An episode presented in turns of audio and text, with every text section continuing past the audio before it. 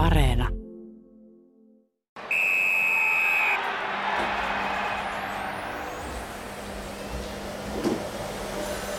Kolmekymppinen Back to Basics kertoo tehneensä töitä matkaoppaana, eräoppaana, asiakaspalvelijana, siivoojana, ravintolatyöntekijänä ja luontoneuvojana. Työ merkitsee hänelle itsensä toteuttamista ja yhteyttä muihin. Parhaimmillaan työn kautta voi parantaa maailmaa ja saada leivän pöytään. Pahimmillaan työtä joutuu tekemään minuuttiaikataululla, eettisen stressin alla, eikä palkka edes riitä elämiseen. Ihminen ei ole mikään kertakäyttöhansikas, jonka voi vaihtaa uuteen, kun entinen hajoaa. Vai voiko?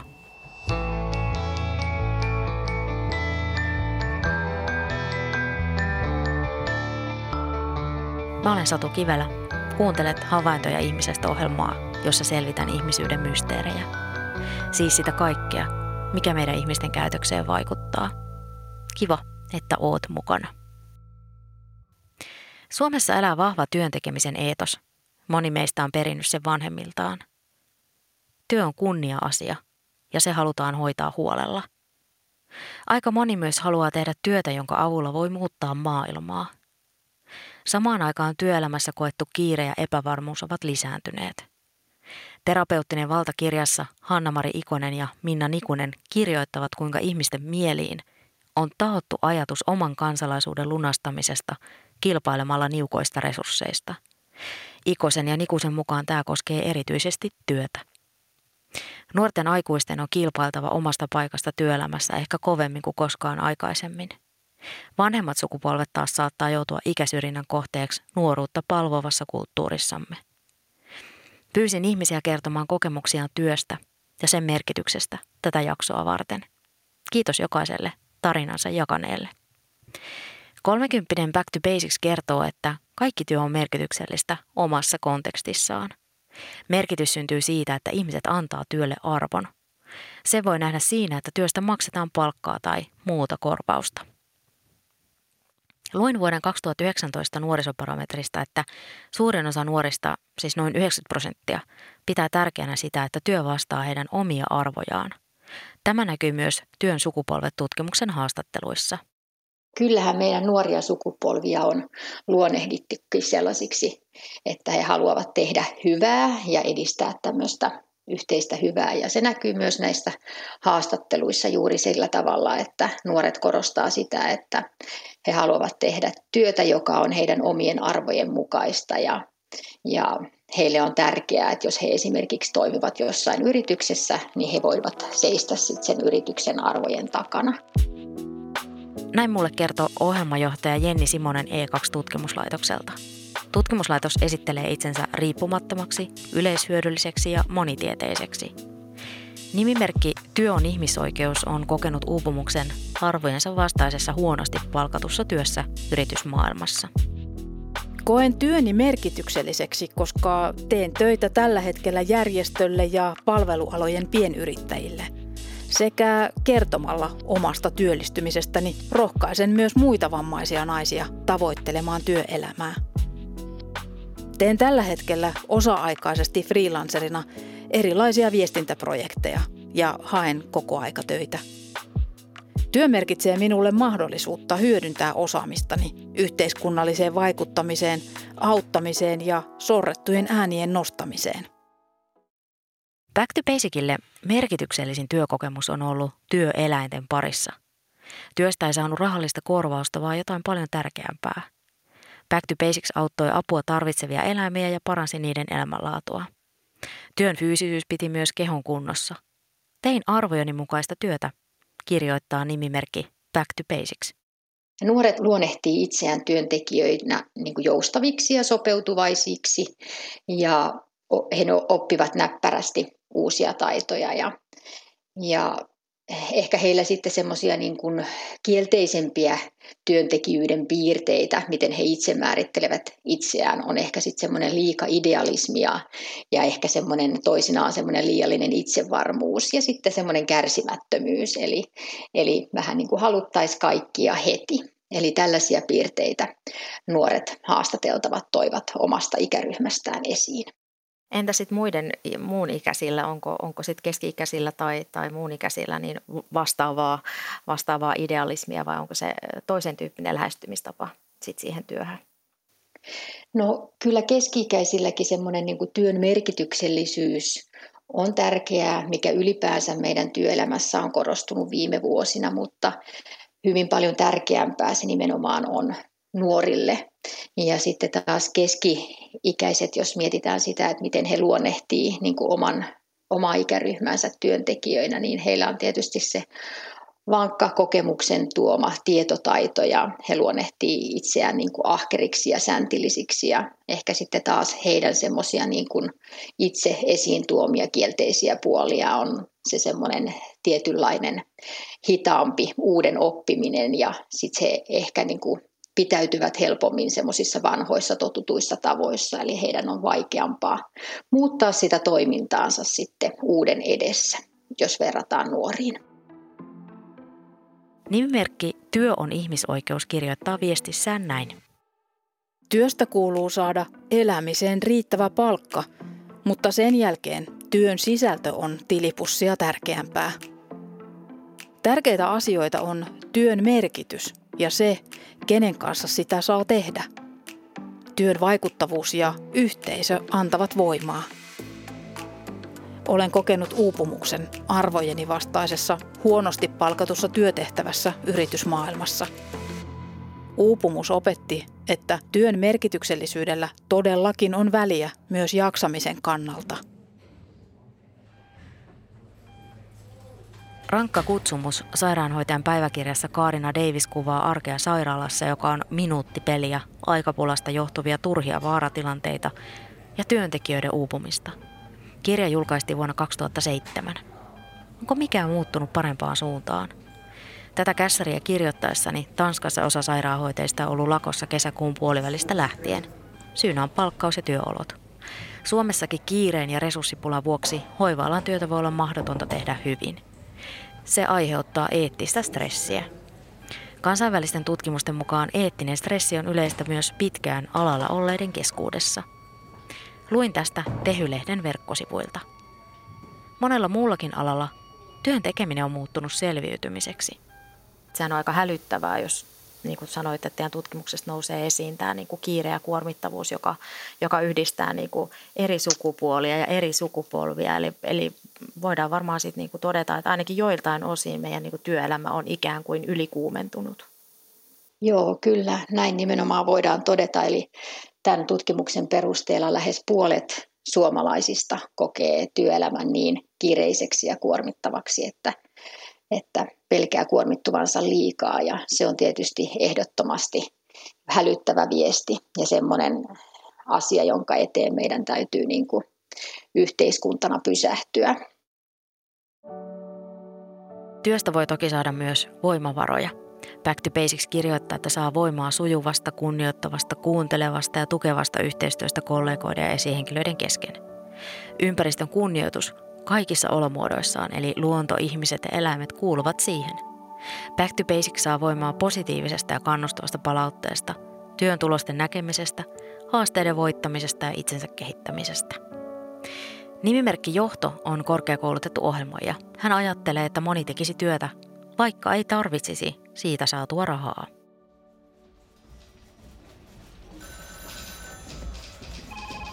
Työstä saa toimeentulon, mielekästä tekemistä ja tavan maksaa takaisin veroina yhteiskunnalle, joka mahdollisti koulutukseni ja elämäni ylipäätään. Tekisin töitä siinäkin tapauksessa, että en tarvitsisi siitä saatua rahaa.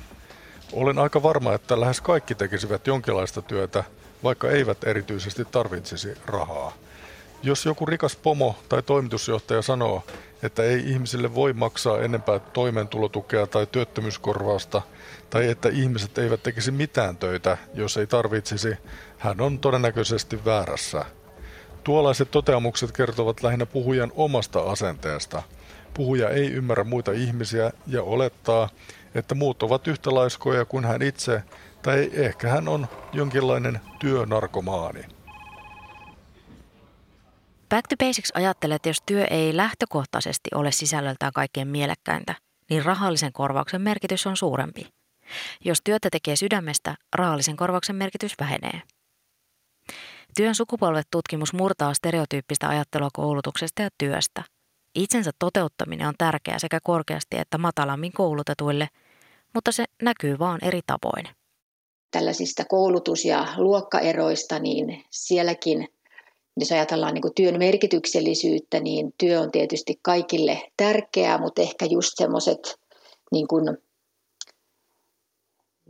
vielä niin kuin korkeammin koulutetut korostaa vahvemmin sitä työn merkityksellisyyttä ja, ja sitä itsensä kehittämisen mahdollisuutta. Että vähemmän koulutetuille sitten, heillekin on tärkeää toteuttaa itseään, mutta se voi, se voi toteutua sitten esimerkiksi tämmöisen hyvän asiakaspalvelun kautta ja enemmän sen työn suoritteiden kautta kuin sitten taas korkeammin koulutetuille semmoinen niin kuin sisäinen, sisäinen niin kuin sen työn tuoma sisäinen anti on sitten tärkeämpää.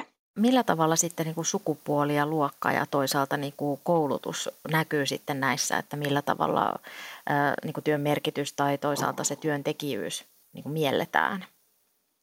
No oikeastaan niin kuin kiinnostavaa on se, että niin paljon kuin me puhutaan niin kuin sukupuolen mukaisista eroista työelämässä, niin itse asiassa sitten niin kuin näissä naisten ja miesten työelämään liittyvissä asenteissa on yllättävänkin vähän eroavuuksia. Eli, eli tota, naiset ja miehet ajattelee monista asioista hyvin samalla tavalla.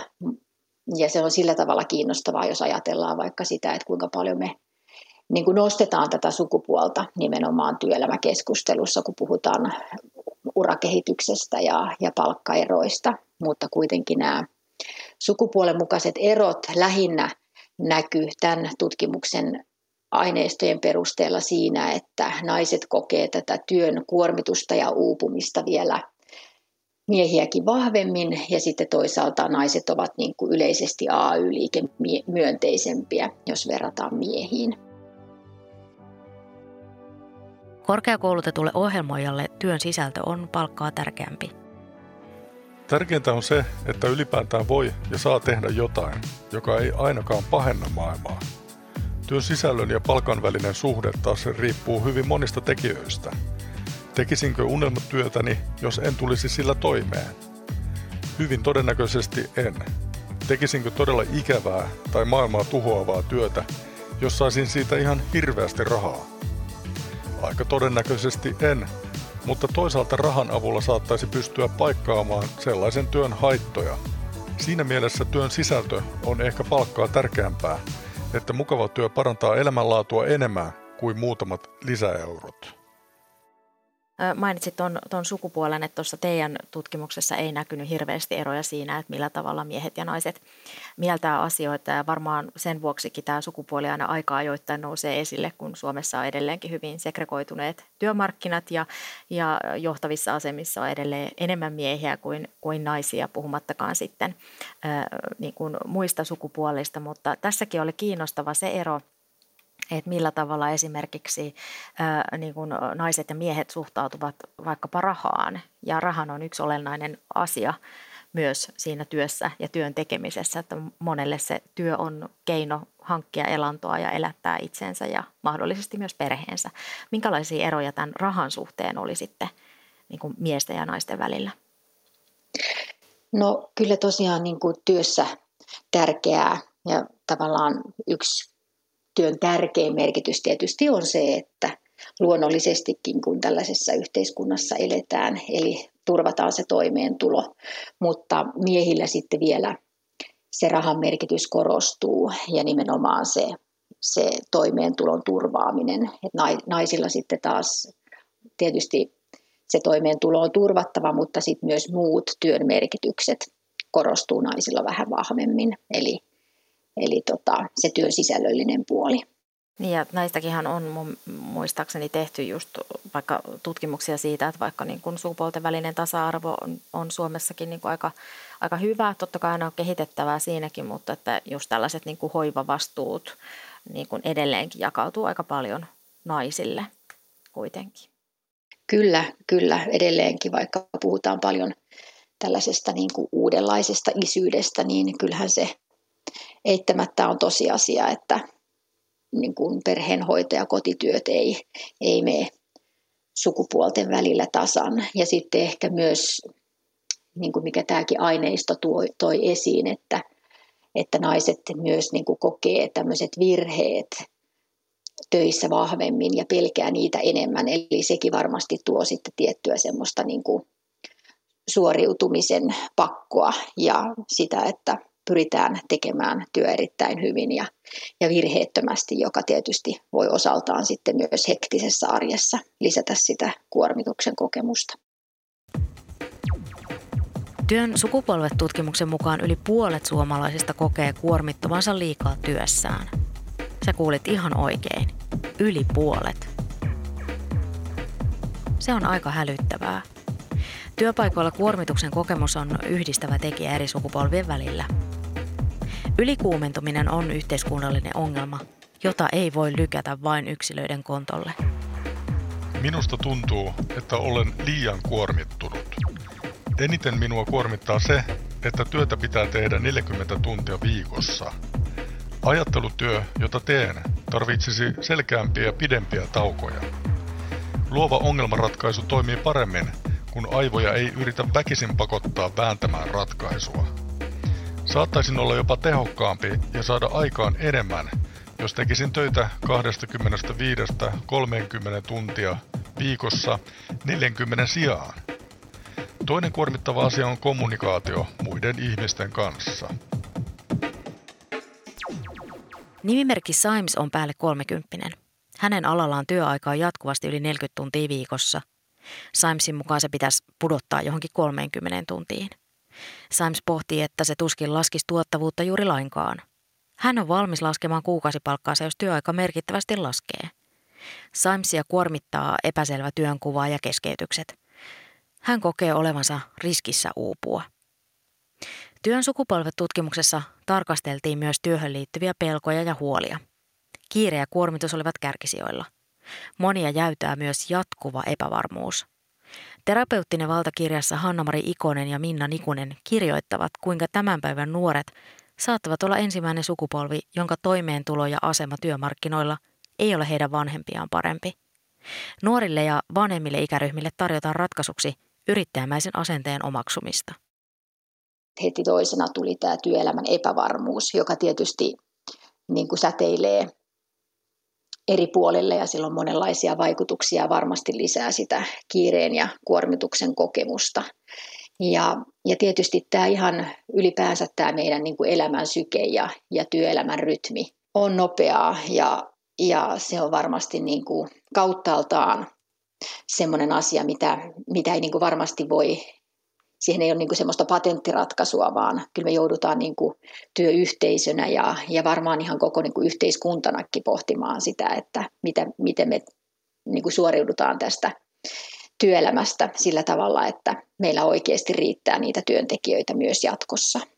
Eli samaan aikaan, kun me puhutaan koko ajan tarpeesta pidentää työuria, niin meidän täytyy tietysti pitää huolta meidän työelämästä ja, ja myös niin kuin työntekijöiden jaksamisesta ja erityisesti, erityisesti nuorten sukupolvien kohdalla. Eli nuorten pitäisi jaksaa työelämässä pitkään ja jos he nyt jo kokee, että se jäljellä oleva työura sinne eläkeikään asti tuntuu liian kuormittavalta ja liian raskaalta, niin, niin silloin meidän on kyllä syytä pysähtyä ja pohtia, että miten me saadaan työntekijöitä myös jatkossa. Nimimerkki Back to Basics kirjoittaa, että rahakeskeisyydestä pitäisi päästä takaisin perusarvojen, kuten inhimillisyyden äärelle. Työn arvoa voitaisiin mitata pelkän rahan sijaan työntekijäkeskeisemmin kysymällä, luoko työ kokonaisvaltaista hyvinvointia tekijälleen ja kokeeko tekijä työnsä omien arvojensa mukaisena. Back to Basicin mukaan työn tekeminen pelkästään rahasta näivettää inhimillisiä arvoja ja ei tee meitä aidosti onnellisiksi.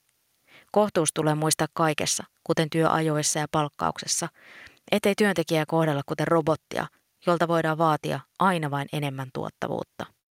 Esimerkiksi aikaisemmassa tutkimuksessa, jossa tutkin NEET-nuoria, eli koulutuksen ja työn ulkopuolella olevia nuoria, niin myös heillä jotenkin tämä työntekijäkansalaisuus ja sen ideologia näkyy hyvin vahvasti, eli he niin kuin määrittelevät sitä suhdettaan yhteiskuntaan nimenomaan sen työn kautta. Eli heille se yhteiskuntaan kuuluminen pitkälti oli sitä työntekoa. Eli, eli kyllä se niin kuin elää meillä vahvassa ja, ja tietysti tota, on varmasti niin kuin yksi, yksi asia, mikä myös selittää sitä, että me tietysti haluamme tehdä sen työmme hyvin ja olla huolellisia ja, ja sitten sen kaiken kiireen keskellä, niin se lisää sitten myös sitä kuormituksen kokemusta.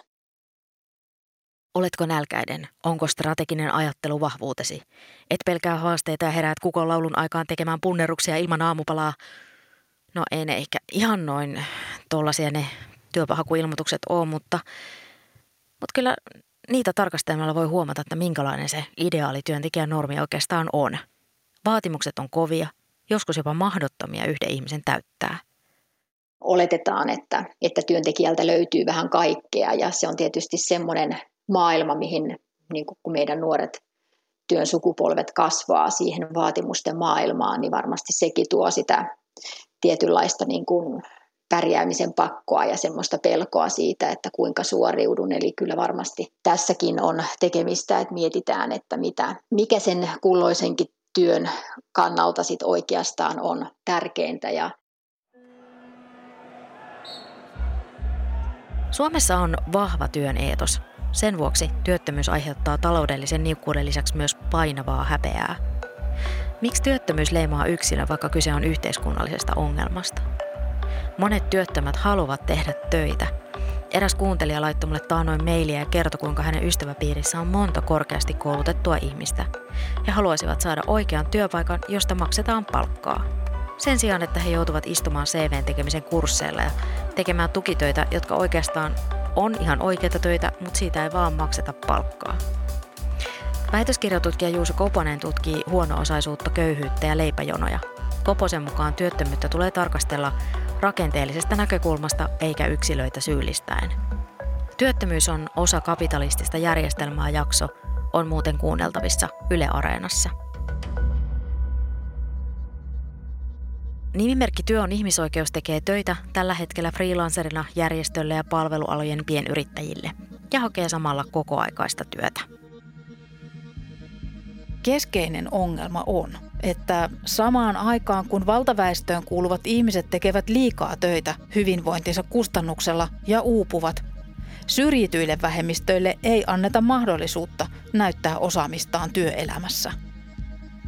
Tarvitaan rakenteellisia muutoksia – kuten anonyymin rekrytoinnin lisääntymistä, esteettömyys- ja saavutettavuusongelmiin puuttumista jo opiskeluvaiheessa sekä uravalmennusta vaikeammin työllistyville ihmisille. Tarvitaan myös koko yhteiskunnan asennekasvatusta sekä erilaisia vaikuttamiskampanjoita että enemmän vähemmistöihin kuuluvia asiantuntijoita median haastateltaviksi –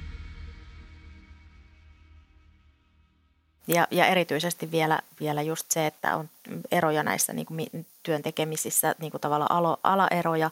Ja sitten on toisaalta myös, myös vielä sitten, niin kuin on paljon puhuttu myös niin kuin osatyökykyisistä ja, ja, ja tällä tavalla, että, että mikä se on aina se niin kuin työntekijyyden ihanne normi, että se voi olla hyvin niin kuin ulos sulkeva.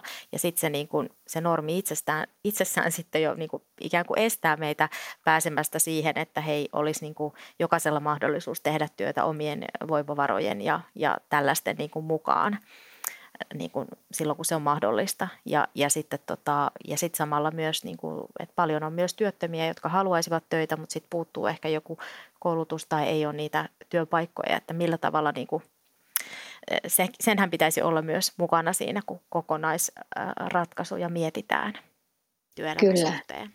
Kyllä, ehdottomasti näin. Että, että näinhän se on, että tulevaisuuden Suomi tarvitsee kyllä niin kuin ihan jokaisen työpanoksen. Niin se on tarvinnut tähänkin asti, mutta tulevaisuudessa yhä entistä enemmän. Eli on kyllä hyvä miettiä niitä tapoja, millä me pystytään hyödyntämään sitä kaikkien kapasiteettia. Työkaverit ja työyhteisö on ilonaihe sekä nuorille että keski-ikäisille. Nuoret painottavat työyhteisöä enemmän kuin varttuneemmat. Työn sukupolvet tutkimuksessa kävi ilmi, että nuoret ja keski-ikäiset kokee, etteivät ymmärrä toisiaan riittävästi. Syynä voivat olla ennakkoluulot puoli ja toisin. Simone ehdottaa, että eri sukupolvien välistä äh, kilpailuasetelmaa tulee purkaa. Tarvitaan luontevaa yhteistyötä eri ikäisten välillä. Tähän tarvitaan myös rakenteellista oikeudenmukaisuutta. Usein nuoret joutuu sinnittelemään pätkätöissä pitkään. Se on omiaan rakentamaan ristiriitoja eri sukupolvien välille. Sekä nuoret että keski-ikäiset pitää tärkeänä työn joustavuutta. Se mahdollistaa työn ja oman elämän yhteensovittamisen. Nuoremmilla ei välttämättä ole vielä samalla tavalla hoivavastuita kuin perheellisillä tai ikääntyneillä, mutta heillä voi olla harrastuksia, joihin toivovat joustoa työnantajalta. Monet varttuneemmat työntekijät kantaa huolta ikääntyvistä vanhemmistaan, sanoo ohjelmajohtaja Jenni Simonen E2-tutkimuslaitokselta. Ja meidän niin kuin työelämän edu, etu on, että me pystytään niin kuin paremmin yhdistelemään tällaisia erilaisia työnteon tapoja, mikä, mikä me ollaan huomattu nyt korona-aikana, että on toiminut varsin hyvin se, että ihmiset, ihmiset tekee enemmän töitä myös sen toimiston ulkopuolella ja, ja sit osittain myös omalla, omalla rytmillään. Back to Basicin mukaan huomiota pitäisi kiinnittää siihen, ketkä päätyvät esihenkilön asemaan tai erityistä vastuullisuutta vaativiin ammatteihin, kuten opettajat ja lääkärit. Heillä on suuri vastuu työyhteisön hyvinvoinnista, joten empatiakyky, tilanteen lukutaito, sosiaalinen älykkyys ynnä muut sellaiset on tärkeimpiä tekijöitä. Ja niihin voisi panostaa jo koulutuksiin ja työpaikkoihin valittaessa ja koulutuksen sisällössä. Back to Basics kirjoittaa, että pitäisi panostaa siis siihen, että oikeat ihmiset päätyy aidosti heille sopivaan työhön. Ylikuumentuminen ei ole vain työelämää koskeva ilmiö. Kuumentuminen saattaa alkaa jo koulun penkillä – Lukiolaisten ja korkeakouluopiskelijoiden uupuminen on siitä selvä merkki. Kuumentuminen jatkuu sitten työelämässä. Kyse on vakavasta ja rakenteellisesta ilmiöstä. Meillä on niin kuin meidän niin kuin työelämäkeskustelua ajatellen, niin meillä on kyllä niin kuin koko yhteiskuntana semmoinen pohtimisen paikka. Eli työelämähän on sillä tavalla niin kuin yhteinen asia, se koskettaa kuitenkin valtaosaa väestöstä, niin meidän täytyy pohtia myös niitä ratkaisuja, mutta että näin, jos ajattelee, että lähes puolet väestöstä kokee samalla tavalla työikäisestä väestöstä, niin onhan se semmoinen viesti, johon on, on kyllä syytä herätä. Nimimerkki Johto on sitä mieltä, että työtä pitäisi halutessaan voida tehdä enemmän tai vähemmän kuin 40 tuntia viikossa. Esimerkiksi sairaanhoitajat, jotka vaikuttaa olevan kroonisesti ylikuormittuneita ja liian kiireisiä, varmasti hyötyisivät. Jotkut ovat hirveän huolissaan siitä, että talouskasvu ei pysy yhtä suurena, jos töitä tehdään vähemmän. Ensinnäkin, jos pienemmän tuntimäärän tekeminen viikossa on mahdollista ja helppoa, monet, jotka eivät jaksa tehdä enempää kuin jonkun tietyn määrän, tulisivat aika todennäköisesti tekemään sen, minkä jaksavat, sen sijaan, että eivät tee mitään. Toiseksi, talouden tuskin edes pitäisi kasvaa. Kasvu tuntuu vain johtavan suurempiin päästöihin – Voitaisiinko pyrkiä saamaan talous ylläpidettäväksi ja ehkä vakaaksi sen sijaan, että uskottaisiin johonkin nousevaan käyrään kuin Jumalaan? Elämä voi palaa pohjaan kuin hellalle unohtunut pinaattikeitto. Ja sitten sitä kyselee kuten lyyti, mihin voi soittaa kappaleessaan. Mihin putoaa ne, jotka ei jaksa suorittaa, jotka on valmiita välikuolemaan. Mihin voi soittaa, kun metsäpalo leviää näytöltä yksiön eteiseen? Mä oon Satu Kivelä ja tämä ohjelma on Havaintoja ihmisestä. Kiitos, että kuuntelit. Mitä ajatuksia jakso herätti? Lähetä palautetta havaintoja.ihmisestä at yle.fi. Aiempia jaksoja voit kuunnella Yle Areenasta. Moikka!